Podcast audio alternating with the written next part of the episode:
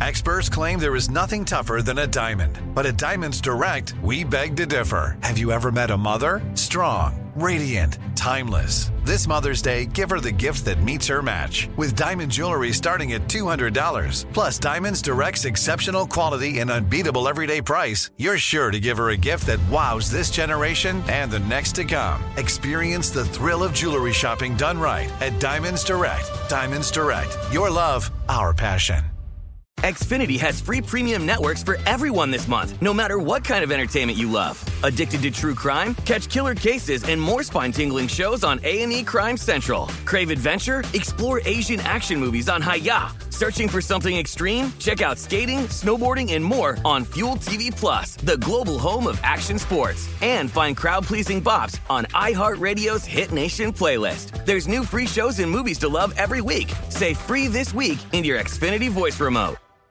Enjoy all your favorite sports like never before at BetMGM. Signing up and playing is so easy. Simply sign up using code Buckeye and receive up to $1,500 back in bonus bets if you don't win your first bet. When you register with BetMGM, you can get instant access to a variety of parlay selection features, live betting options, and the best daily promotions in the business. And with BetMGM at your fingertips, every play and every game matter more than ever. Place your moneyline, prop, and parlay bets with the king of sportsbooks today. Sign up using code Buckeye and receive up to $1,500 back in bonus bets if you don't win your first bet. That's right, up to $1,500. Again, sign up using code Buckeye and receive up to $1,500 back in bonus bets if you don't win your first bet. BetMGM and GameSense remind you to play responsibly. 21 plus and present in Ohio. Subject to eligibility requirements. Rewards are non-withdrawable bonus bets that expire in seven days. Gambling problem? Call 1-800-GAMBLER in partnership with MGM Northfield Park. That's 1-800-GAMBLER.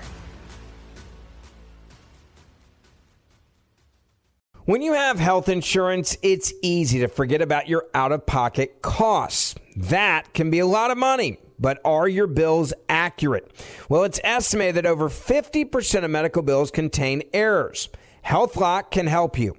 HealthLock technology securely connects with your insurance and flags any overbilling, wrong codes, and fraud.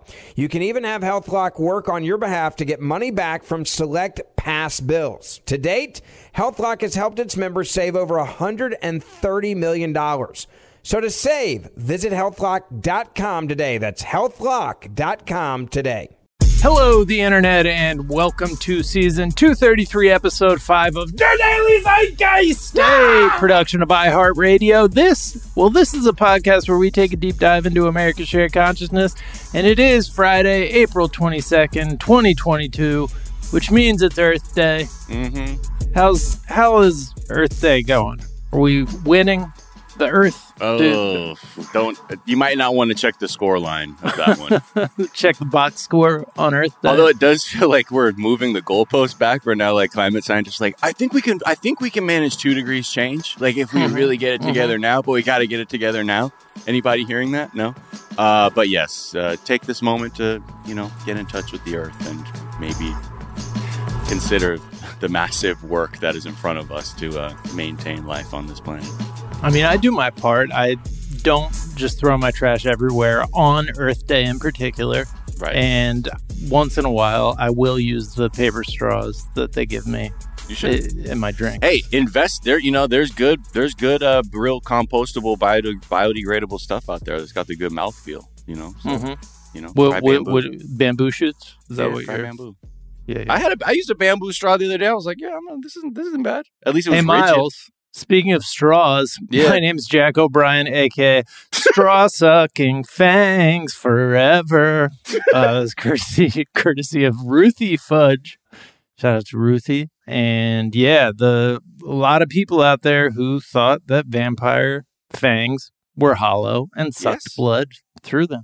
So we we were not alone in that misconception. Absolutely. And in not. fact, maybe a lot of the culture that led us that way was created by people who believed that as well. Yes. Anyways, I'm thrilled to be joined as always by my co-host, Mr. Miles Gray. Miles Gray, aka Call Me Jack's co-host, and Sophia's too. I'm Miles of Gray, Miles of Gray. He says, I know what I want and I want it now. Some cold brew, cause I'm Miles of Gray. Shout out to Christy. I'm a Gucci Mane at Waffle House for that Mr. Vane inspired AKA. What a track. A classic. Yeah. That was great. A- Yeah. A, great Yamaguchi main classic. Well, Yeah. Miles, we are thrilled to be joined by a reporter and the author of the new book, Nazi Billionaires The Dark History of Germany's Wealthiest Dynasties. It is David de Jong. David, welcome. Good morning. Good afternoon. Yeah, Yes. yeah. How's everyone welcome to the doing? show. Thank you. Oh, Doing well, oh, man. Doing well. Yeah. How is New York? You're in New York, yeah? Yeah. What's, what's good in New York? Things are good. It's still chilly out, you know. I think those two weeks of spring are about to hit. Right. That's what I'm hoping for Yeah. before Mhm. before summer starts. Are you basing um, that on any meteorol- meteorological evidence or just the groundhog? Are, are we at that point in the groundhog calendar? this is purely this is pure gut feeling. Gut Pure feeling, Yeah. going like off the gut. Yeah. Like Yep. Yeah. Yeah. How are are you? Where are you in your like kind of book tour, book publicity? My understanding is those are exhausting. I am. Yeah, I just started. I gave my first All talk right. last night. The book came out on Tuesday, so it's been uh, it's been four days of mayhem. Yeah. Nice. And I've I've been listening and reading some of your other interviews and stuff. And have you have you yet to get any uh, media opportunities from German media yet? Nope, No, not, yet. Okay. Huh. Not Over yet. time. Keeping my fingers crossed. I mean, the, the, the German translation is going to get published on May 5th, Okay. and Okay. the German book tour starts mid May or May 20th to be exact. Sure. So, you know, Germans, I guess that's also a little bit the overall point of my book. Germans are a little bit slow, some or at least some Germans are a little bit slow on the pickup. Yeah. A Huh, little bit. same. Pretty similar stuff happening here Right. too. uh, Yeah, true. With reckonings. Yes, indeed. yes, out. indeed. Yes, indeed. Yeah. Absolutely. All right. Well, we are going to get to know you a little bit better in a moment. First, we're going to tell our listeners a couple of the things we're talking about. We are going to talk about your book. Uh, some of the revelations in the book are like the type of things I say this about stories every once in a while, but like when I read your book, I'm like, wait, why is this not the only thing we're talking about all the time ever? right. It- it's just fucking wild. So Yeah. we'll we'll Couldn't get into the more. details. Yeah, I'm sure. So we'll talk about that. We'll talk about Coachella. We're gonna just how lit it is, like the dope Instagram pictures we've all seen. And everybody that I follow on Instagram has aged out, I think. Which I Sure. I think is healthy. But Yeah. like there's nobody's going to Instagram or, or nobody's going to Coachella. Yep, same here.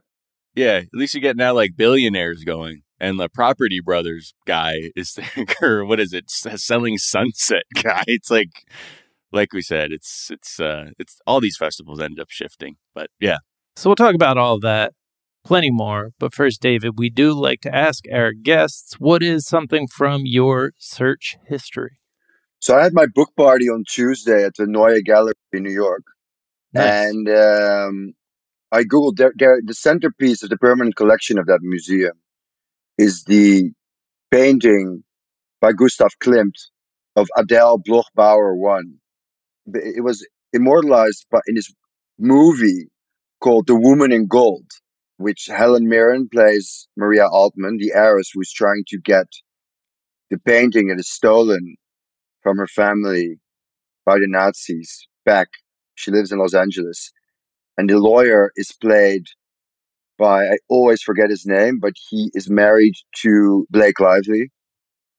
oh, Uh, Ryan Reynolds. Yeah, Ryan Reynolds, exactly. The lawyer Good for you. Ryan, Reynolds- Ry- Ryan Reynolds. or Blake Lively's husband, whatever his Right, name is. Exactly. Yeah. In his probably like one of the last roles where he was like, I don't know, like I don't always have to be like the quippy, funny, like Deadpool guy. Sometimes I can be a just a lawyer who's Right. trying to right a historic wrong. Exactly. And I wanted to know more about that history. I mean, I saw the movie, but I wanted to know more about the history. So that's the, the, the before I had the party. So that's the last in my uh, in my Google searches.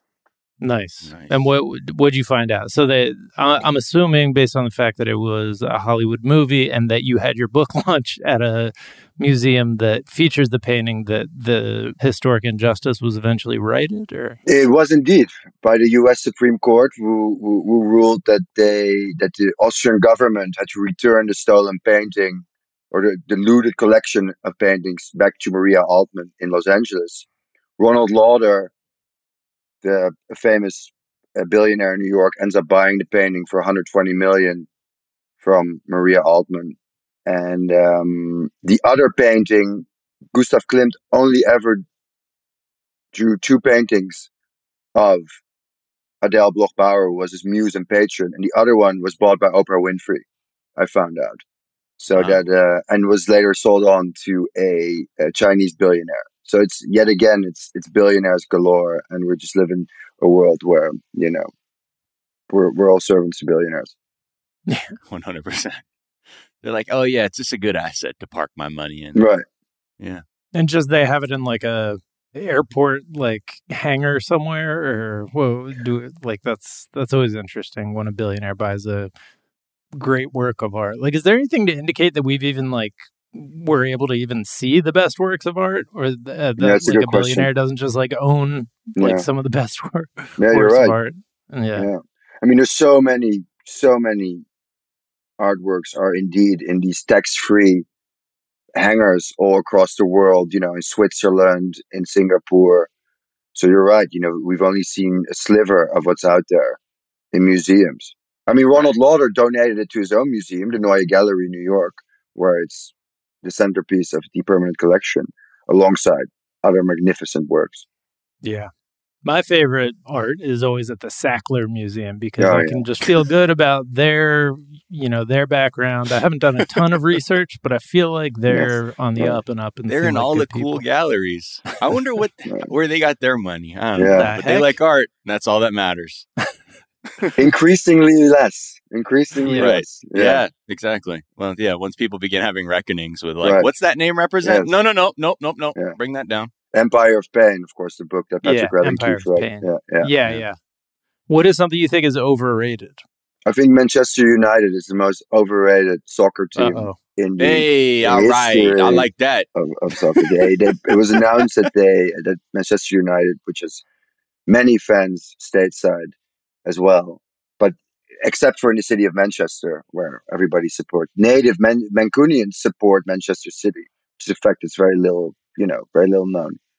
Manchester United announced yesterday that they poached the coach of my of my soccer team, Ajax Amsterdam, and uh, I think you know Manchester United has even under Ferguson, they've never uh, under Sir Sir Alex Ferguson, they've never played soccer in an attractive way. There's never been like a team, Manchester United team, which played like attractive soccer ever. So I think they're like the most overrated thing, and uh, just out there. Yeah, Not personal at all. Yeah. No, Not, not feeling the, the poaching of Erik Ten right. Hag. It has nothing to do with completely unrelated. I've been saying this for for for years, but now I have a news angle that that that that you know affects me Right. personally as an Ajax fan that I can finally say this on record. Yeah. Yeah. No. Uh, Jack, I know you. You're obviously following everything that's been happening since Sir Yeah. Alex's departure. I'm mad. I'm I'm pissed over here. Is that's interesting? Like just you know, only having context of following it through miles. I I didn't know that Manchester United was like not even Manchester's team. That's Yeah. That always It's- sucks. I mean, it's like one of the ma- best marketed English clubs out Definitely. there, and it's you know the, one of the the biggest, the probably the biggest name in English soccer. Still, I mean, although Liverpool is you know basically leveling up on the number of championships Liverpool. they have, but Liverpool, uh, shout out Virgil van Dijk over there.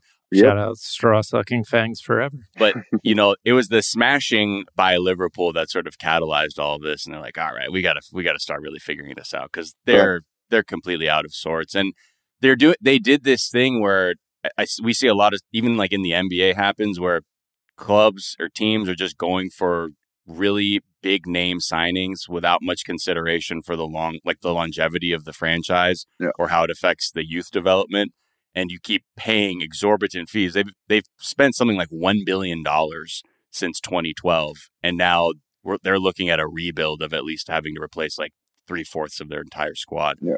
Yeah, I was trying to think immediately trying to think of the NBA corollary, and I guess uh, despite the fact that I'm rooting for them and am more devastated when they lose than when the Sixers, my team, loses in this first round, uh, I feel like the Nets might be the closest thing in that they're like not New York's team, but they have like all this talent and like a lot of people are interested in them around the country, yeah but But, doesn't seem yeah. to be working out thus far.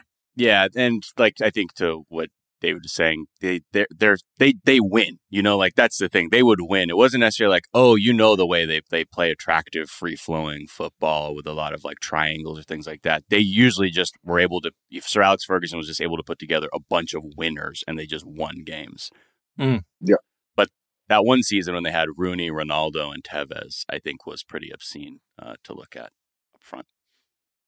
Uh, yeah, I can't agree more. Uh, what is something you think is uh, what's something you think is underrated? I think the state of Maine is terribly underrated. Hey, Wow. all right, Okay, go on. I've been there. I've been, I've finally, after many decades, so my favorite writer of all time, who I also think is terribly underrated, Stephen King, is Yeah, is from Maine, and I I recently got to do a little literary pilgrimage up to Maine. Drove up to Portland and Bangor and all these beautiful seaside towns, and went into the wilderness. And I just I loved it. Yeah. What is it? What What about your perception prior to it, and then experiencing what sort of what was the sort of shift that you had, and sort of saying, you know what, this place is actually a bit of all right. I just found it so beautiful, just pure, Mm. like the, the an incredible wilderness. Uh, the nature is just is stunning. The people are incredibly friendly. The lobster rolls taste so good. Right. It's just I found it to be idyllic and tranquil. I loved it, Mm. and nobody ever talks about Maine except for Yeah. their, their one their one senator. This, and this- John Hodgman. Yeah, those those appear John to be the two. Hodgman, Susan Collins. Right. Stephen King.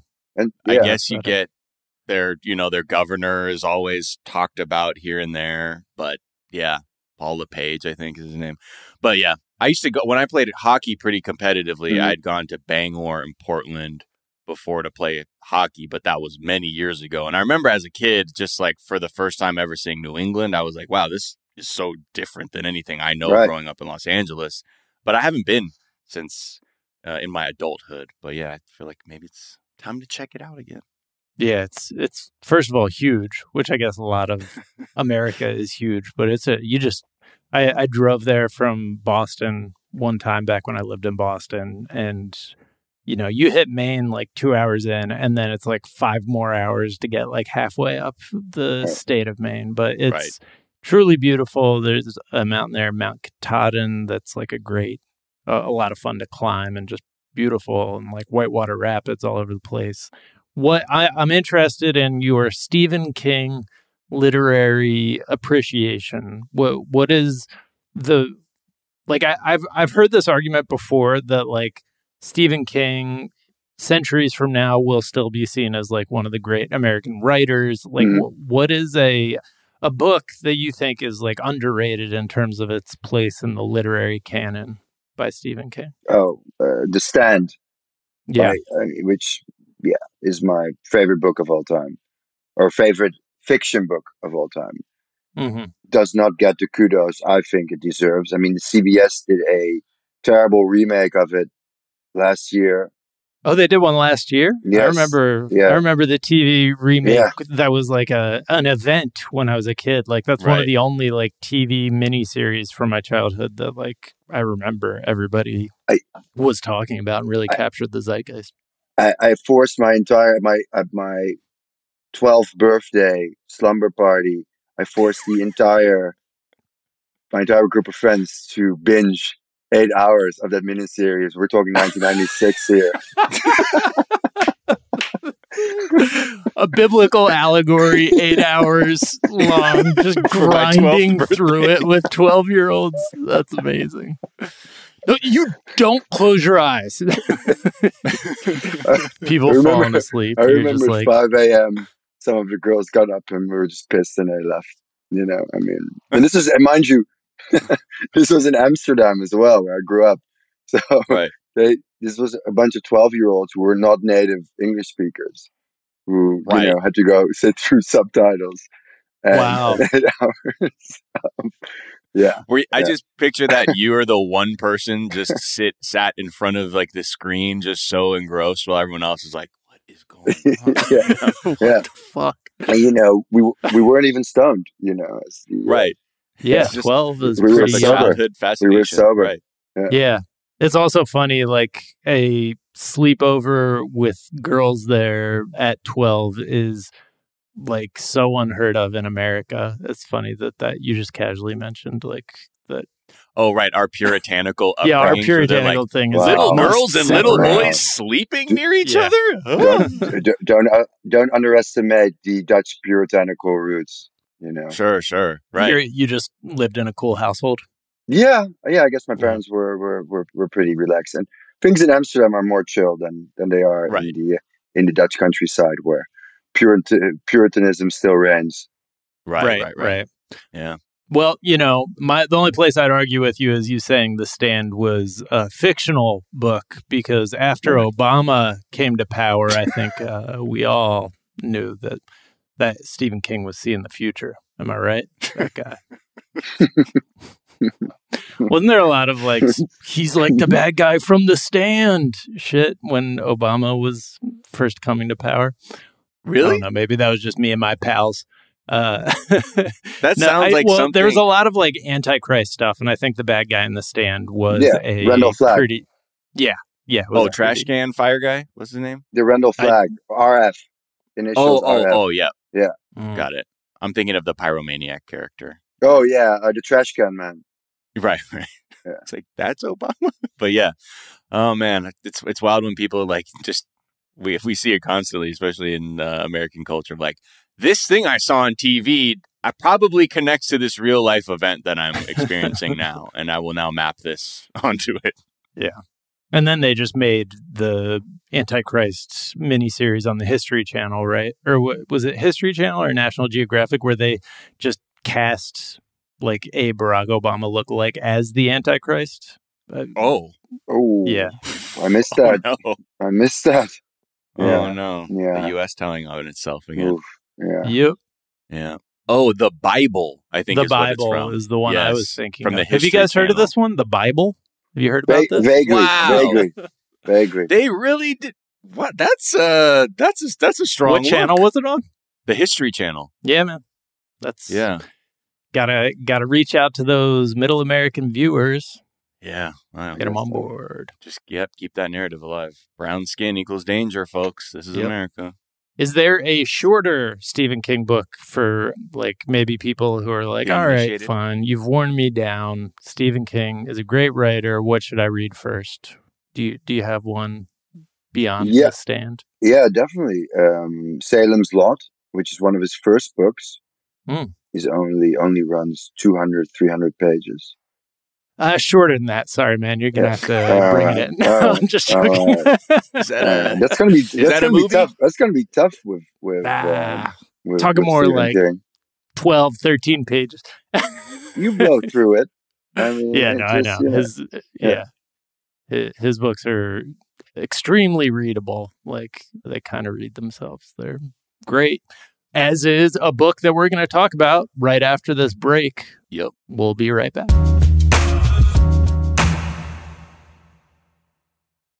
This is it. Your moment.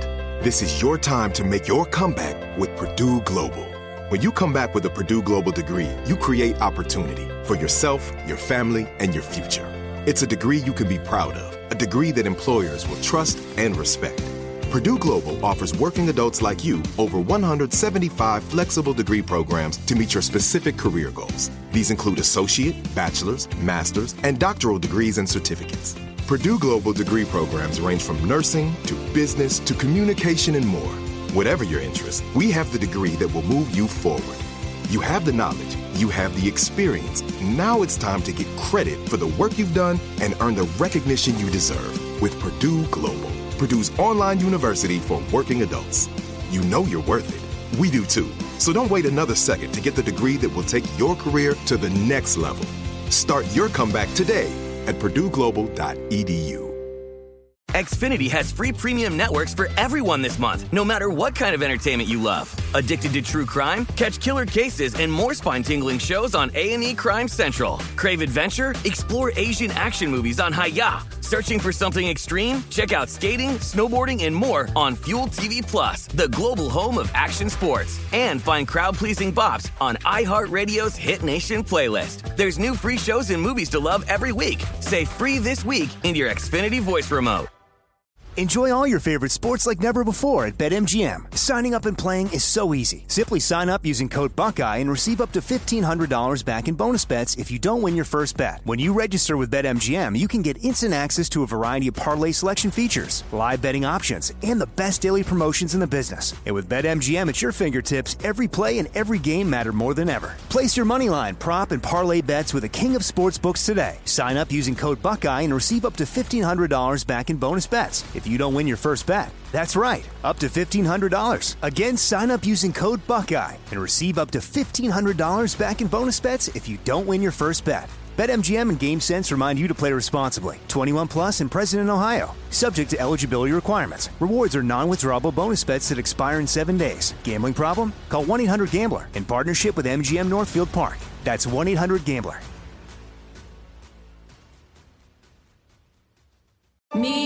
Focus Features presents Back to Black. I want people to hear my voice and just forget their troubles. Experience the music and her story Know this. I ain't no Spice Girl. like never before That's my daughter. That's my Amy. on the big screen. I want to be remembered for just being me. Amy Winehouse, Back to Black, directed by Sam Taylor Johnson. Rated R, under 17, not a minute without parent. Only in theaters May 17th.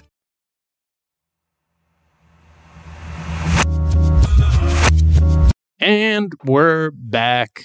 And yeah, so like we said up top, you know, the the re- I, I used to work for a website called Cracked. We did an article early on, like was one of our more popular articles that was like these five major corporations had major had major roles in Nazi Germany, like Hugo Boss being like the outfitter of a lot of Nazi uniforms and stuff like that. And at the time, I was like that that that seems like h- how is this not the only thing people are talking about when they like mention these companies? But yeah, you've done an actual like journalistic deep dive into some of the wealthiest dynasties in Germany, like talking 20, 30 billion dollars Yep. being controlled by these families.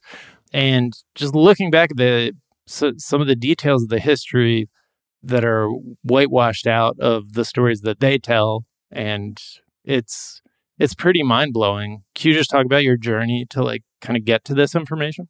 Definitely. I mean, I started reporting on this topic back when I was at Bloomberg News in New York, and I joined a investigative team at Bloomberg uh, back in late 2011 that focused on family-owned companies and and family offices and hidden wealth and billionaire fortunes. And I was soon asked, I was hired as one of the reporters covering the Americas, but uh, or covering North America. But because I'm a native Dutchman, I was soon asked if I could add the the German speaking countries to my beat. And that's how I began reporting on this mix of history and big business and finance in Germany and how I stumbled upon all these very secretive families that control you know massive family offices that invest all over the world but that also control global brands like BMW and Porsche and Audi and Bentley and Lamborghini and Mini and Rolls-Royce and Seat and Skoda and you know uh, Volkswagen and it's not only limited to the car manufacturing you know consumer goods as well in the US. I mean, you have one family, that a German family that controls Panera Bread and Krispy Kreme donuts and and Peet's Coffee and Keurig Green Mountain, and they all have you know these really insanely gripping stories and brutal stories, uh, histories of their patriarchs being responsible, taking partaking in the atrocities that happened under Adolf Hitler in, in, in not only Nazi Germany but also in, in, in occupied Europe. Right. And I feel like even to like Jack's point, like up top, right? I think when a lot of even people who feel historically savvy, like at least in the U.S., when you say you when you think of companies that were quote working with the Nazis, Right. the first things reflexively are like Hugo Boss made SS Yeah. uniforms, or like BMW with the Luftwaffe or what Luftwaffe or whatever. Yeah. We have these like very sort of like in a vacuum almost, where the story is like, yeah, well, they made stuff for them, and then the then the Third Reich was over, and then they just started making their their stuff again. And I think what what's great is that like your book is saying like that's not the extent of how any of this worked, and I think we have a very sort of superficial understanding of how these like these families or companies amass their wealth and things like that. But what, why do you think that we have maybe this one version where it's cleanly just sort of like they just made stuff, and we're not getting into the coerced labor and like seized land and things like that? It's because those companies are no longer controlled by families that are relevant.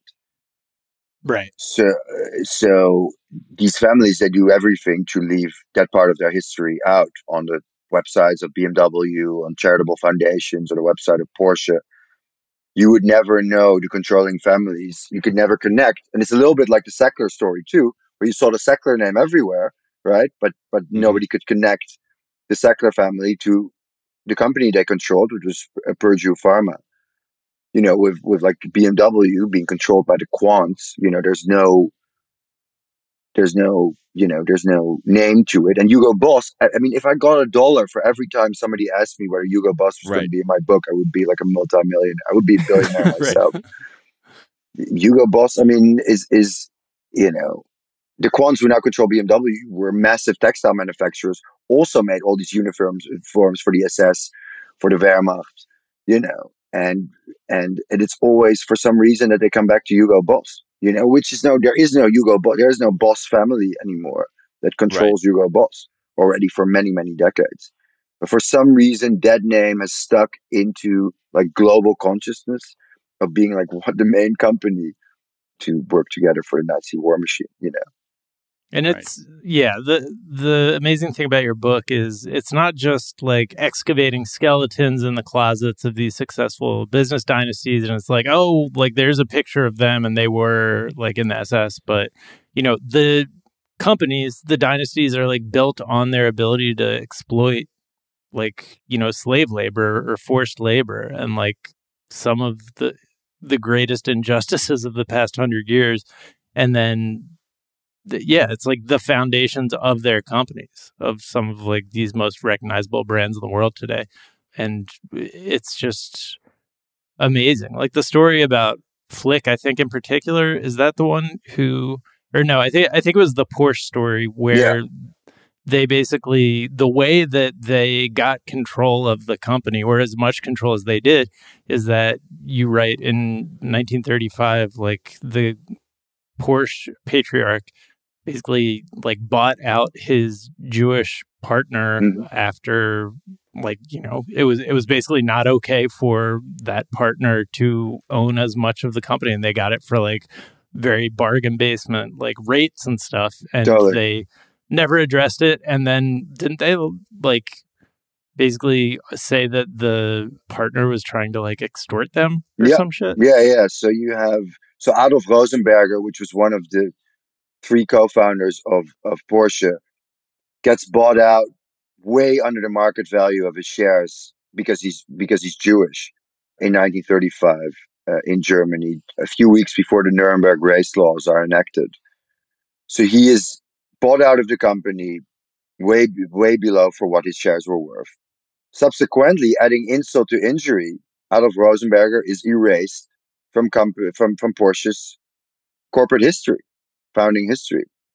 Making it even worse, Ferry Porsche, the son of the, of, of, the co-founder of Porsche, and the man who designed the first Porsche sports car, in his first autobiography, which was exclusively published in the U.S. because Porsche for, for America was the most important market for Porsche, is still today to an extent, spews like the most virulent uh, anti-Semitic vitriol about Adolf Rosenberger, who at that point has died in in in LA. He, he managed to flee Nazi Germany, settles in America, and it's just I mean it's beyond belief. And then the irony today is that you have you know a global foundation, the Ferry Porsche Foundation, which is sponsoring you know a professorship in corporate history, and the Porsche family has never addressed any part of you know the, the Third Reich activities of their of, of of Ferdinand or Ferry Porsche. I mean, it's it's it's perverse. Right. Do you mind kind of like explaining for people because I think like I was saying, we just have a very element, just Sure, elementary sure, understanding sure. of how how a company or a or a dynasty is enriched by their proximity to the leadership of the Third Reich and benefiting from the policies of the Third Sure. Reich. After I mean, after Hitler seizes power in Germany in January 1933, he initiates this massive rearmament push. So he billions, the billions and billions flow into into the factories and companies of German industrialists and, and German German businessmen who start producing for Germany for for the German for the Nazi war machine. You know, in the run up to the war already, right? So that's one. So mass arms production, mass weapons production was was one of the ways to benefit from it.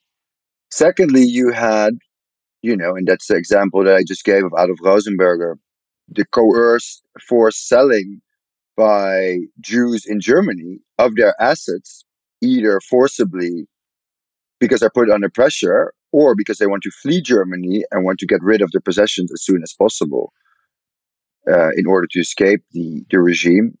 They have to sell whatever they own at fire sale prices. Of course, once the war starts and, and Germany invades the rest of Europe, you know, it's not only Jews in, in, in Germany and Austria whose possessions get looted. It is also just, you know, people living in occupied territories whose possessions get sold. I mean, you, you see it now also with what Russia is doing in Ukraine. You know, you see like Russian soldiers looting, you know, the possessions of, of Ukrainians. Thirdly, of course, because most German men were at the front fighting, you have this massive system of forced and slave labor that is enacted by the Nazi regime, where you have millions and millions of Europeans that are captured, men, women, even teenagers, that are deported to Germany and are forced to work in, in factories and mines, either forced labor, where you got paid a pittance, or a slave labor, where you got paid nothing. And the five families I write about in the book, you know, in various ways profited from it greatly. And many of them were already exceptionally wealthy before Hitler came to power. Only the Porsche Piech family that today controls the Volkswagen Group, Porsche, Bentley, Lamborghini, Audi, can really you can really say that they laid the foundation for their fortune during the Third Reich.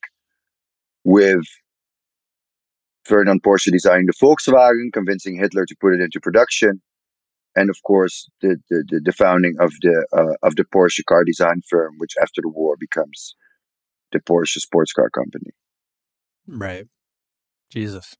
And like, I mean, so it seems obvious why you write this book, but like, I, I just want to kind of underline because I, I do think people, in some respects, have just accepted the cruelty of like capitalism and Right. just like, yeah, well, that was a long time ago and Sure. they got away with it. And that's just how capitalism works. But yeah, I, I guess I'm just curious, like how what what has the reception been like? I, I guess you're kind of at the early stages of it, but you know what what are you hoping people will will take from this book? I mean, the driving argument of the book is, is historical transparency. I mean, the reason why I wrote, ended up writing the book is because you have BMW and Porsche maintaining these massive global foundations uh, that also do charity work in the US. And in the names of their, you know, patriarchs or founders or, or exalted saviors, we're celebrating their business successes, but not being transparent about the war crimes they committed or the Nazi affiliations that they had. And I think, you know, one learns from history by being transparent about the good and the bad. You know, if you just show that somebody saved BMW from from from bankruptcy in 1959, but you don't say that they that they built and dismantled a sub concentration camp in Nazi occupied Poland, or that they had you know prisoners of war and forced laborers used at the private estate, or that he acquired companies stolen from Jews in France, or overseeing battery factories in, in, in Berlin where where uh, thousands of forced slave laborers were used, including female slave laborers from from from from concentration camps. Then what you know what is you know you're you're you're you're just whitewashing history. You're leaving out history, and especially at a time today where disinformation is so omnipresent. You know, you you especially these massive global corporations and these billionaire families you know, right. with great power comes great responsibility. You have to be at, at the bare minimum. I mean, I'm asking for the bare minimum, right? Be transparent about in the, the name of the person you're you're conducting philanthropy in, or you're giving out media prizes, or you're giving out, you know, you, you have your corporate headquarters named after them. Yeah, the corporate headquarters and the foundations are often named after like the Nazi the the right. Nazi right. patriarch. Like right. it's they're not even trying to fucking hide it, no. and they're not trying to atone in any way. They're you know, well, they're not like, showing it either. That's the problem. Right, right. That's the problem. Yeah. You know, and if you don't want to do that, you should rename it. If you don't want to be transparent about your history, then don't call it after it, man, because this is no way. I mean, you have the BMW Herbert Quandt Foundation, whose motto is "Inspire Responsible Leadership," in the name of a man who committed war crimes. And there's and there's and the only thing it says on the website is he saved BMW from bankruptcy in 1959. And I think that's, you know, I, I don't think that's right. No, no talk of Nuremberg, huh? Exactly. Yeah. But he didn't make it. He didn't make it to Nuremberg. So. Mm. This is the interesting thing is like it just reminds me so much of the reckoning that the U.S. can never right. have with you know the, like like you've even pointed out the automotive industry is so relevant to German culture. Right and to even begin to examine that and say, is this thing that is set foundational to our culture kind of soaked in blood? Is that is that something that we can reckon with that there is a dark side to this very similarly to the US where like a lot of people when you start bringing up the legacy of slavery the response is like yeah I know it's bad okay, but I don't really want to think about it anymore. And that was a long time ago. And like, let's just keep going without ever understanding like the banks that most people use were handling money from the slave trade or the like people who have descended from slave owners who are in prominent positions or dynastic families that are in the same way. Is that do you see that sort of reluctance sort of being parallel in this sort of like we don't want to really look at our the benefits that that like you know maybe we are experiencing in our national economy that's rooted in something much darker totally but i do think that you know the us is now going through a time and you particularly saw it in 2020 where there is this very painful discussion going on which germany already had a long time ago. Mm-hmm. it's just that germany's most powerful and wealthiest do not want to you know are seeming to be completely cut off from reality right? In the us you know this reckoning, as I see it, is only just beginning, and there's going to be so much more of a confrontation with that history over the over the next couple of decades, as more things come to the fore, as this, you know, as this topic remains at the forefront of, of a national discussion, and as the fights over statues in the South or of, of Confederate generals of racist presidents and you know and at, at Princeton of Christopher Columbus these these debates I feel in in America it's only just starting and mm-hmm. you know I hope to see it it's it's it's it's extremely painful but I hope to see those debates intensify because it's a conversation that's long overdue right and so how do you see that reckoning like that the stages of reckoning because if Germany is in this advanced place because right. I know like in the curriculum it's not like America where we're right. actively in a process of yeah. banning people from knowing anything about United States history if it has anything to do with you know something that could make the country yeah. look bad. Yeah, I know. It's is the stage that th- there's this reckoning where most people are because of public education and the messaging and the media. We're like, okay, we understand this is our history. It's bad. We need to reckon with it, and then it just sort of cools off and sort of gets to a place where we acknowledge that it's bad. It's not a place to go back to, but let's not really look back at it too much because we've already done the reckoning. Is that sort of the energy or is that sort of the like inertia that you're trying to break kind of with bringing this discussion back up I, or just I'm- bringing this discussion to light?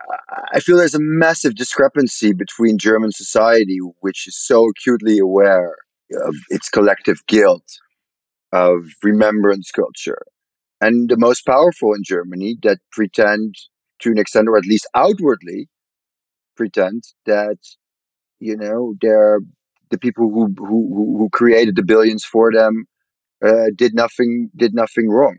At least that's what they show, right? It's what they come comes down to in practice. You know, I think there's a massive discrepancy in that because owning up to that means disavowing your father or grandfather, who, of course, you know, these heirs did not create their fortunes. So they, they, they derive their entire identity from their father saving BMW from bankruptcy or from their father uh, constructing the first Porsche sports car for making the billions that they now live off. So it also becomes a question of identity. But the problem is, of course, that these these these men and women they control swaths of the global economy. You know, they Right. they produce consumer goods that that that everybody uses every day. So it doesn't. I I feel that they don't seem to realize the kind of responsibility that they have. Yeah. I mean, on the one hand, like, yeah, they seem like this is a, I don't know, it, it just feels like this is really of a piece with a larger trend we just see across the global economy, which is that not, not only does it send a message that in the modern world you can become the sort of like rarefied winner of just everything like escape the human condition have your name remembered after death on buildings and streets by exploiting war crimes. But it just sends a message that like thoroughly and ultimately like the you know guilt and innocence and like morality like don't matter. Yeah, and yeah. as long as you're making money. And i feel like that we just people are just now coming to grips with that. And like we pathologize and diagnose and medically treat our unhelp unhappiness in a system that like tells us everywhere every day that like well but you know you're kind like it doesn't say it would never say this instead they would create a foundation that Right. would like ultimately find academically that they would never say something like this but what all the actions and Exactly. like outcomes of everything tell you that we are insignificant rounding Yeah. errors in a massive system that's like ultimately designed to create wealthy people and have those extremely wealthy people kind of perpetuate their wealth Wow, Jack, you put that so depressingly well. when I see individual examples like this, like it feels like, you know, we are like this is a correctable thing. Like hold Yeah. people accountable for their immoral actions, especially when they're rich, because Yeah. like when they're rich and use that wealth to escape the consequences of their immoral actions, like that is the ultimate condemnation of your system. Like that it, like you can't let that happen and like that's all we do is let that happen Yeah. Mm-hmm. Yeah, and th- I mean, there's just like this thing, like you know, we all, it's hard to reckon with it all because we want to avoid acknowledging the barbarism of our society and and sort of maintain this idea that becoming rich is a moral pursuit, Right. Right. and Yeah. that Yeah. that there are heroes that we celebrate, and we're we're unable to really divorce ourselves from this really sick kind of mythology that we have to the point where, yeah, that the message really is, well, if you're rich enough, you can do anything. That's really the thing that I think resonates with all of these examples, which is doesn't if you're rich enough, you can you can fuck it. Just buy the fucking newspaper that's talking bad about you and just silence them. right Just Yeah. do that. literally That's easy. You want to Yeah. stop people from talking about you? Get into publishing. Like I've I've heard you talk a lot. I've heard you talk before in other interviews about people like even you know Springer, the, the Right. owner of Politico, and just generally even how we we're constantly we have these figures who are now getting into the media sphere too, Yeah. and being able to massage and control the narratives from there because again you can make the rules up when Yeah. you have a certain amount of money. Do you have you like seen anything where you're like, w- wow, people are really quick to just justify this and move on? Like other than by the families themselves, but just like in as you were bringing this to people's attention, have you seen like do people seem surprised? Because I, I my concern is that like people have ultimately accepted that like wealth is the only goal and yes the entire enterprise is immoral but like fuck it like that's that's the way it is I do feel there's a there, there's a change in, in, in, in, that consciousness. I feel I feel that, that people are becoming more aware of that and trying to do something good with the money that they're making, you know, to an extent. But yeah, you're right. I mean, you know, there were people when, you know, I spent four years in Berlin, from Berlin, you know, doing research. I moved from New York to Berlin in 2017 to do research for this book and to write it. And you know, there are people who said, "Ah, you know, Germany has done such a great job at, at you know, uh, at reckoning with with our history," and that's not, you know, that's not really the point. I think Germany, to a large extent, has done a great job and is a fantastic country. It's just that I feel that the most powerful, and not only the most economically powerful, but you know, the the the, the family that controls BMW, Germany's wealthiest family, the Quandts, they, you know, are also the largest political donors to to what was Angela Merkel's party, right? And and you know, with economic power also comes great political power, and that's you know, it's the one at the very top that are still glossing over or leaving out this history. Mm-hmm. Yeah. Well thank you for for writing this book.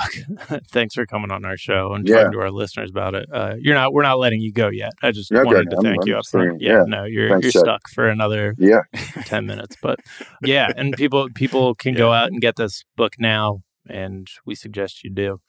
Let's take a quick break and then we'll come back and talk coachella you guys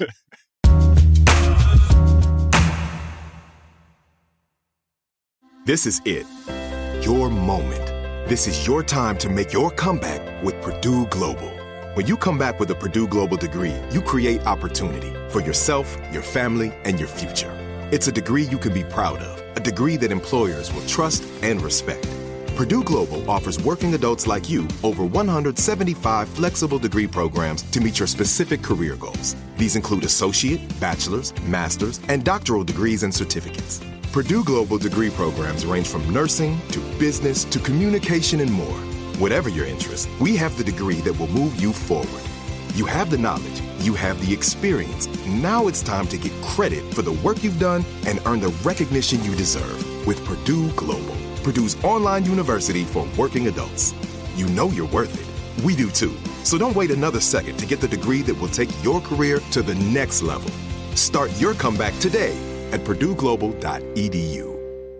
Xfinity has free premium networks for everyone this month, no matter what kind of entertainment you love. Addicted to true crime? Catch killer cases and more spine-tingling shows on A&E Crime Central. Crave adventure? Explore Asian action movies on Hi-YAH. Searching for something extreme? Check out skating, snowboarding, and more on Fuel TV Plus, the global home of action sports. And find crowd-pleasing bops on iHeartRadio's Hit Nation playlist. There's new free shows and movies to love every week. Say free this week in your Xfinity voice remote.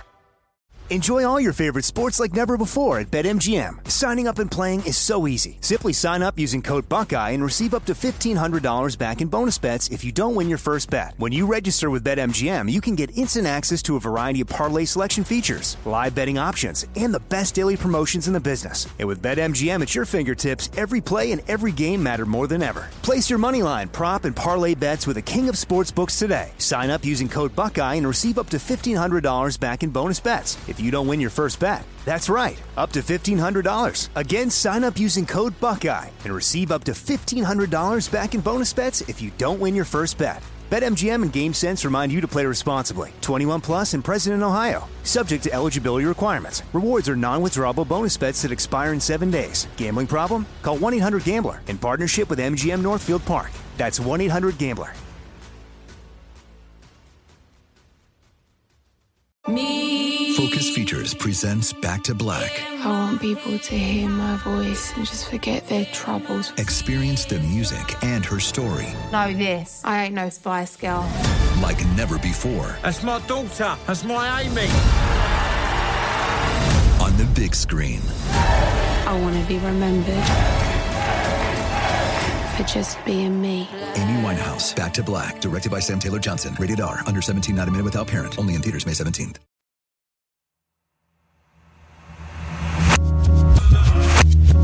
And we're back. And just at a surface level, has that have you guys watched any any Coachella coverage? Have you watched any of the performances? Streamed anything? Nah. I just saw pictures of people, celebrities that were there. Yeah. Yeah. I've seen like the two seconds of a Billie Eilish performance that they keep showing me on Twitter to be like, check it out. It was like the number one trending thing for like four days out of the five days this week. The same clip over and over again. I don't know if my Twitter like is broken or or what, but it just felt felt like they really wanted me to to watch that. But those two seconds looked like there was a lot of energy there.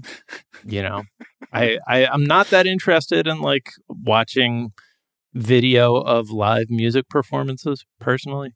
That's just like not a thing. Nah, I mean, uh, unless you're watching like an actual produced like music, like a rock documentary or concert documentary. But yeah, yeah, yeah. phone exactly. footage of a live show not gonna gonna work. But I mean, the wildest thing was to see uh like Leonardo DiCaprio with like just completely masked up, like like blowing through there like some ghost.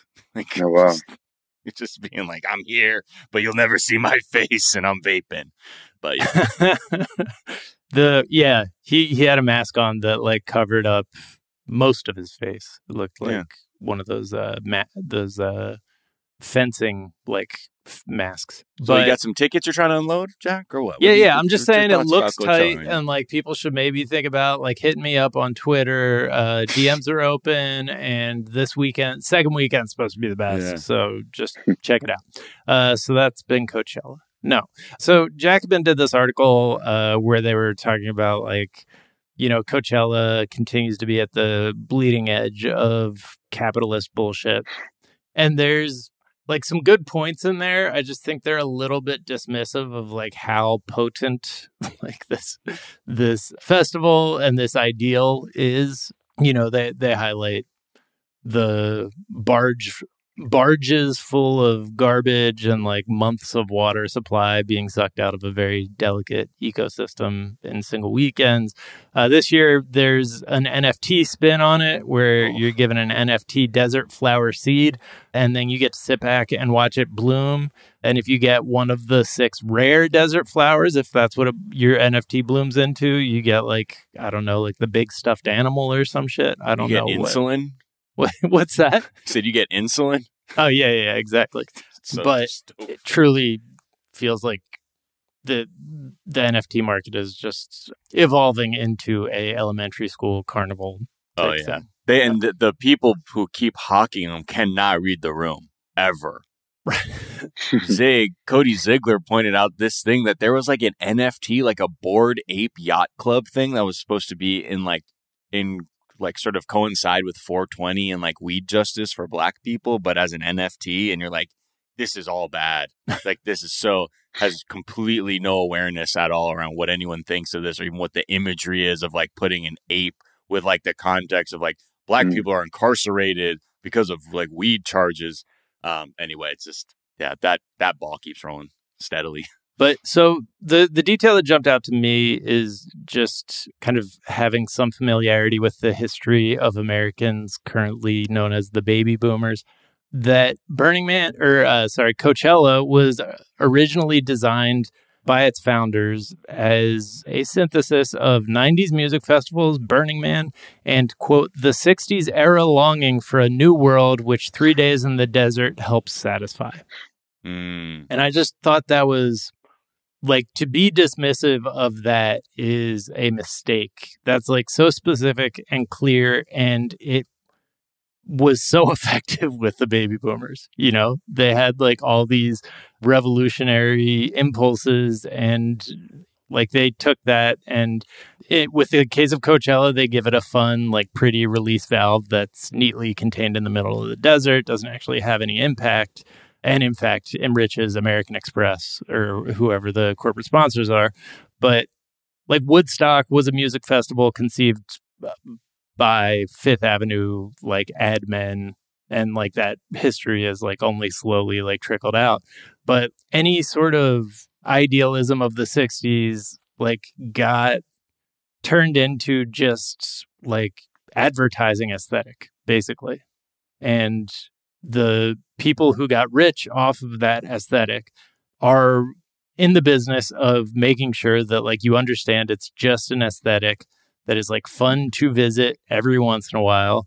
And you know it, it's created the current world. Like the what what happened with the 60s and like i highly recommend uh, the electric kool-aid acid test the tracking of the merry pranksters and like the lsd movement that sprung up around like the grateful dead and ken kesey and like that just kind of falling apart. But i don't know like we like the, that's very that's very potent to be like, yeah, no, we just like create this little pop up shop Disneyland for people where we, you know, make beautiful advertisement versions of the issues you care about. You get to take home a souvenir, you get to take pictures there that like put you in an environment where it seems like you're actually engaging with the thing and then you're done and like that you can go back to the big loneliness as someone recently called it when talking about Reese's eggs. And I just think it's it's important to recognize that like that group that like started out with those idealistic impulses are now the group that's like funding or that's fueling like QAnon and the rise of Donald Trump and shit. So like we have an opportunity to not do that with a lot of the like energy around social justice and social movements but i i think it's important that people like recognize that this is somewhat insidious what when it's like converted into just a an ad for American Express that you participate in creating on your Instagram feed. But you're saying like it's but more than that it, the insidious nature is to give people this like sort of well coordinated distraction to just kind of take a little wind out of the sails. So you're like, yeah, I'm blow some steam off at Coachella. Then I can go back to toiling and not really getting the itch to like is like even you reference this line of saying like spent to spend three days in like a world that uh, with three days in uh, a new world longing for a new world which three days in the desert helps satisfy to sub- sort of subdue the longing for the new world. Yeah, and you associate it with that. Like suddenly your idea for like a socialist society or like community where you can like be part of a community with other people and like be outdoors in outdoor spaces suddenly that's something you associate with like a trip to the desert for three days instead of something that you like work with your uh like the people in your community to accomplish uh in your community. Like it, it becomes just a part of Disneyland of like this like simulacrum of like an idealistic society that actually is contained by American Express. Like the like try to imagine hearing that like a revolution rose up on the Coachella campgrounds like like uh, it's it's impossible because it's so carefully tailored. There's also a New Yorker article that like follows around the guy who created Coachella and you know he's just trying to make money but like the the thing that was the scariest moment for him in the history of the festival was when like people figured out how to clone the bracelets and like they had a gate crashing issue right like it's that's how carefully contained it is well and, i mean yeah. I I think everyone's so fucked up there. I don't know what they're bringing back with them at the end of it, but uh, they, they, may be right. subdued by the amount of drugs either way. But like, it, uh, yeah, yeah, it's fine. Like I don't I don't mean to like I I also don't look down on anyone going to Coachella and like sure. going and getting fucked up in the desert and like fr- around music they love. I just think it's I don't know. I, I right, just, the packaging of it and the engaging with it, like it's not just merely that you're going to a music festival. There are other people who are trying to do a lot of marketing, normalizing, etc. It, like it's it's not it's not it's not as I guess it's not as what it appears to maybe on the consumer side versus what you know companies like you're mentioning get out of it too. Like to associate their name with like, oh, check out the like PepsiCo water filling like station, and now you're like, oh yeah, they the water filling thing from the company that also sucks drinking water out of the fucking earth, like that sort of mixed signaling essentially. Yeah, I don't know. It just it does it, it feels you know the whole thesis of our show is that there's this collective unconscious and that like people are smarter than than the mainstream like media apparatus like often gives them credit for and i think like all of this shit matters. Like the the messages we get from the fact that oh yeah like the richest family in germany are like nazi billionaires. The coachella is like taking all the things that are actually like serious, good, beautiful ideas that we should be thinking about incorporating into our daily lives and like turn them into a aesthetic that like you, you know, get to bathe in on Instagram for a couple days and then like move on from.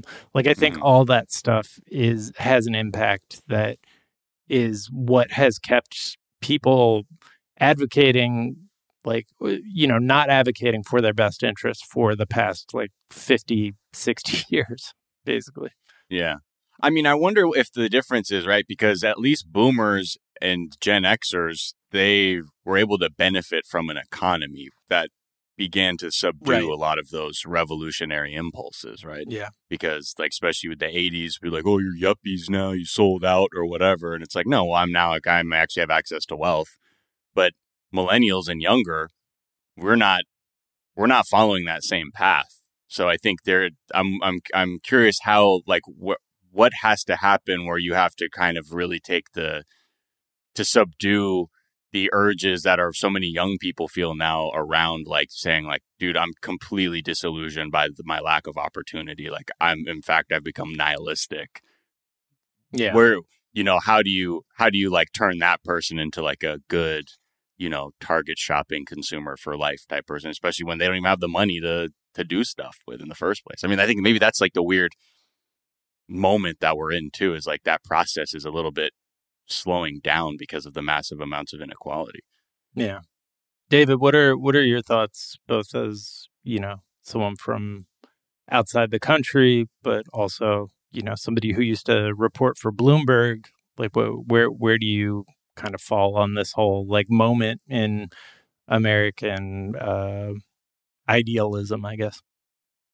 I'm I'm extremely worried about well, particularly what's going on in America, the the polemic, but also, and I mean, I write about that in the book. You know, when I started reporting for Bloomberg News in, in 2011 on this team, it was literally the last week of November 2011 when when um, Zuccotti Park when Occupy Wall Street was uh, forcibly removed overnight. It was the beginning of the debate of the one percent versus the ninety nine percent, or now it's it's transformed into the zero point one percent versus the ninety nine point nine percent, and that you know the you know the bifurcation of society and the you know, afterwards came uh, Piketty, of course, who, who, who, took that to the next level and also showed, gave the historical context. But it's only got, gotten worse in recent years, and I'm I'm I'm deeply concerned for the future of America. I'm I'm very concerned for the future of Europe as well because it has it has similar problems, you know, in terms of the incredible inequality of wealth and and and the haves and the haves not haves not you know is is is also undermining you know the fabric of of Europe and the European Union as it is in the United States mm. in terms of uh, political spending on political capital, uh, political power, um, uh, the shaping of American capitalism. As it, you know, we started off this episode talking about Earth Day, and and scientists saying, oh, it's only going to be two degrees, you know, in in the next uh, century. The problem of wealth inequality at one hand and and and climate change at the other, which very much go hand in hand. You know, I'm I'm I'm really sorry, but I'm I'm worried that it's already you know it's too late you know it's that we're we're you know we're on a on on the precipice of of, day, of, of decades of disaster and war and troubles and and you know i don't know i'm i'm very concerned for the state of the world sorry to leave you guys with this No, very no, but I mean, Yeah.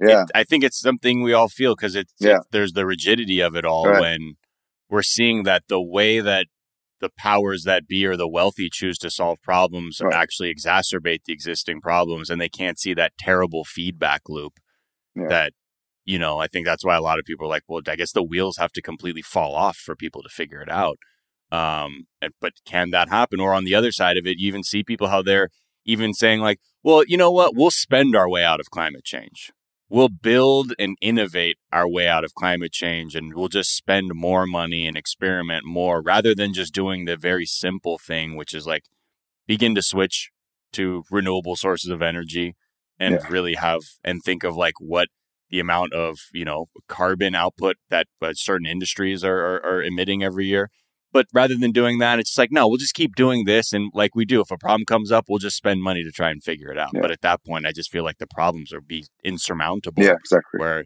no amount of money can be spent to like Yeah. i don't know have a desalinization plant that could you know like hydrate the, an entire hemisphere what are Mm. we talking about here in, Yeah. that, in that scenario and i think that's what is a little bit disillusioning is that oh we see that the same problem solving mentality is is we're just going to stay in place because of the people that are in power consistently Well, David, thank you so much for coming on. Yeah. Thank you for writing this book.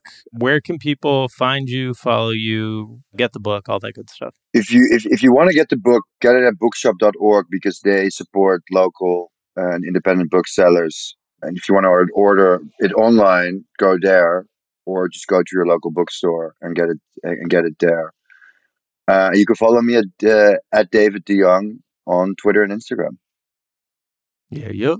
And is there a tweet or some other work of social media you've been enjoying? I am still enjoying three weeks later the tweet by Elon Musk about getting dissed at Berghain. And he said, I saw peace written on the wall at Berghain. They refused, I refused enter, which was like sent at 7 a.m. in the morning, Berlin time. And it was unclear whether he was rejected from Berghain, the famous nightclub in Berlin, which is impossible to get into, or whether he did not want to enter.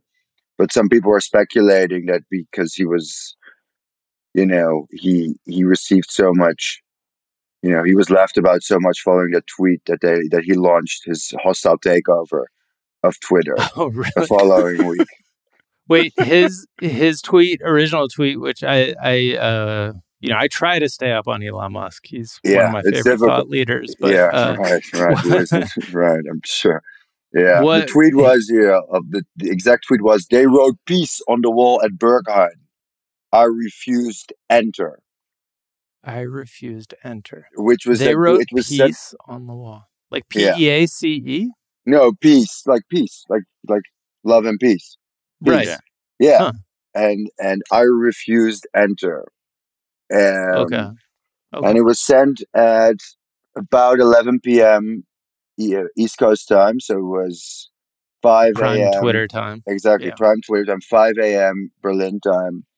He had just opened his gi- Giga factory in Berlin, and uh, I guess he wanted to celebrate at Berghain. That certainly didn't happen.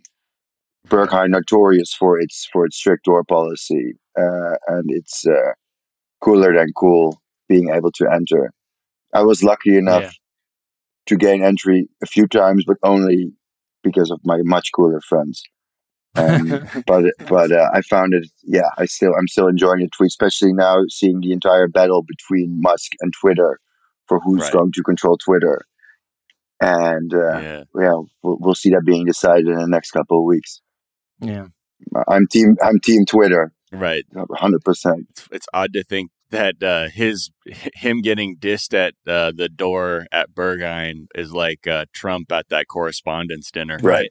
Yeah. It's like that's Yeah. my originary hurt Yes. that I will use to launch this destruction Exactly. campaign. Sounds like the ultimate goal of this whole uh, system we've been talking about Yeah. still doesn't make you happy. You're right. Yeah. Turns out. Exactly. Exactly. Yeah. This is. Oh wow, exactly. richest asshole in the world Yeah. can't walk through a door. Yeah. Now Yeah. pissed will buy Twitter. Huh, cool. Sign me up. Miles, where can people find you? What is a tweet you've been enjoying? Uh, find me on Twitter and Instagram at Miles of Gray. Also, you know, we got a basketball podcast, Mad Boosties, uh, Jack and I, and also my other reality trash TV show, 420 Day Fiance. Check that pod out if you like 90 Day. First tweet I like from uh, Blair Socci at Blair Socci. She tweeted, "I really want to fall in love, but not, but not with any man I know or have met or seen before." Is great. Just you just want something new, that perfect thing that's out there. And then uh, another one from Dr. Hurdy Gurdy at Not Really a Doctor tweeted, I like big butts and I cannot lie. My brother likes small butts and cannot tell the truth. Each of us guards a door. One leads to an anaconda, one leads to an anaconda that is sprung, the other to certain death. I love that. I love that. I would have loved it more if it wasn't also my tweet, Miles, you son of a bitch. But you know what? We got to coordinate before. I know, you know? man. Anyways, uh, yeah, latest episode of Boosties is a good one. Dropped yesterday. We're talking Anthony Edwards. It's a blast. Yeah, Justin Tinsley. Another tweet I've been enjoying, uh, Vinny Thomas at Vin underscore A tweeted, My sauce packet drawer is a thriving metropolis and a beacon of diversity. I think that is true of a lot of sauce packet drawers. Do you And then throw away Hunt's ketchup packets? Or you keep them? Hunts, I throw away. Heinz, If you get them. as a keeper. Heinz, you got to keep. Yeah, Yeah. always. All right. And then somebody tweeted, for those of you who are going to continue to wear masks on your flights, how will you respond to a passenger asking you why you are still wearing a mask? And Hannah Michaels tweeted, my breath smells like cum. And I think that's a good answer. I think that's the way to go. I'm going to go with that. You can find us on Twitter at Daily Zeitgeist. We're at The Daily Zeitgeist on Instagram. We have a Facebook fan page and a website, dailyzeitgeist.com, where we post our episodes and our footnotes, where we link off to the information that we talked about in today's episode, as well as a song that we think you might enjoy. Miles, what song do we think they might enjoy? Okay, so this is a collaboration between this artist from Guinea uh, named Falle Nioke, F A L L E N I O K E. And this, just like, I believe this guy is a UK producer, London based producer named Ghost Culture. And this track that they're on together called Leywole, L E Y W O L E, is like a really great synthesis of like West African vocals and like lyrical stylings, but with this, you know, kind of like obscure electronic, like edited African percussion beat on it. And I don't know, it's just a very good blend of musical styles that fits very well and it just feels like a very original track. Uh, so check out this track. It's called Leywole by Ghost Culture and Falle Nioke. Speaking of ghost culture, check out uh, Jamie Loftus's the trailer for her new podcast is up, and it is all about spiritualism, which is like the American religion of ghosts, basically. Hmm. You know, it was it was practiced by a lot of people around the time of the Civil War. It's called Ghost Church, and it's you know the thing that was started by the Fox sisters who were communing with the dead, and the dead would talk back by by knocking on walls, which was a scam. They were actually doing the knocking, but that is still around to this day. And hmm. the trailer's dope. Uh, again, Ghost Church by Jamie Loftus. That is going to do it for us this morning. We are back this afternoon to tell you what is trending, and we will talk to y'all then. I didn't do the part where I say the Daily Zeitgeist is a production of iHeartRadio. For more podcasts from iHeartRadio, visit the iHeartRadio app, Apple Podcast, or wherever you listen to your favorite shows. Yeah, and that that'll do it. That'll do, pig, uh, for today's That'll do. full episode. Back this afternoon to tell you what's trending. Bye. Bye. Xfinity has free premium networks for everyone this month, no matter what kind of entertainment you love. Addicted to true crime? Catch killer cases and more spine-tingling shows on A&E Crime Central. Crave adventure? Explore Asian action movies on Hi-YAH. Searching for something extreme? Check out skating, snowboarding, and more on Fuel TV Plus, the global home of action sports. And find crowd-pleasing bops on iHeartRadio's Hit Nation playlist. There's new free shows and movies to love every week. Say free this week in your Xfinity voice remote. There are choices that can change your life. Like the choice to start routine colorectal cancer screening at age 45. It's one of the most common cancers for women and men, and it doesn't always have symptoms. But there's good news. Routine screening can catch colorectal cancer early and even prevent it. And there's even better news. You have screening options. Make the choice to put your health first. Talk to your doctor about your screening options or visit cdc.gov slash screen for life for more information. If a new house is on your wish list in the next five years, grow your savings faster and experience your dreams with an Ohio Homebuyer Plus account from Kemba Financial Credit Union. A savings account specifically designed to save for a new home where you can earn 7% APY, a $500 matching bonus, and a $1,500 mortgage closing cost credit. Learn more at Kemba.org. Offer expires March 31st, 2025. APY equals annual percentage yield. Restrictions apply. NMLS 292230. Equal housing lender. Federally insured by NCUA. Here's something you might not know about wireless. Sometimes what you see isn't what you get. But with Visible, what you see is what you get. Switch to Visible, the wireless company that makes wireless visible. Get a one line plan with unlimited 5G data powered by Verizon. Just $25 per month, taxes and fees included. Switch now at visible.com. Monthly rate on the Visible plan. For data management practices and additional terms, visit visible.com.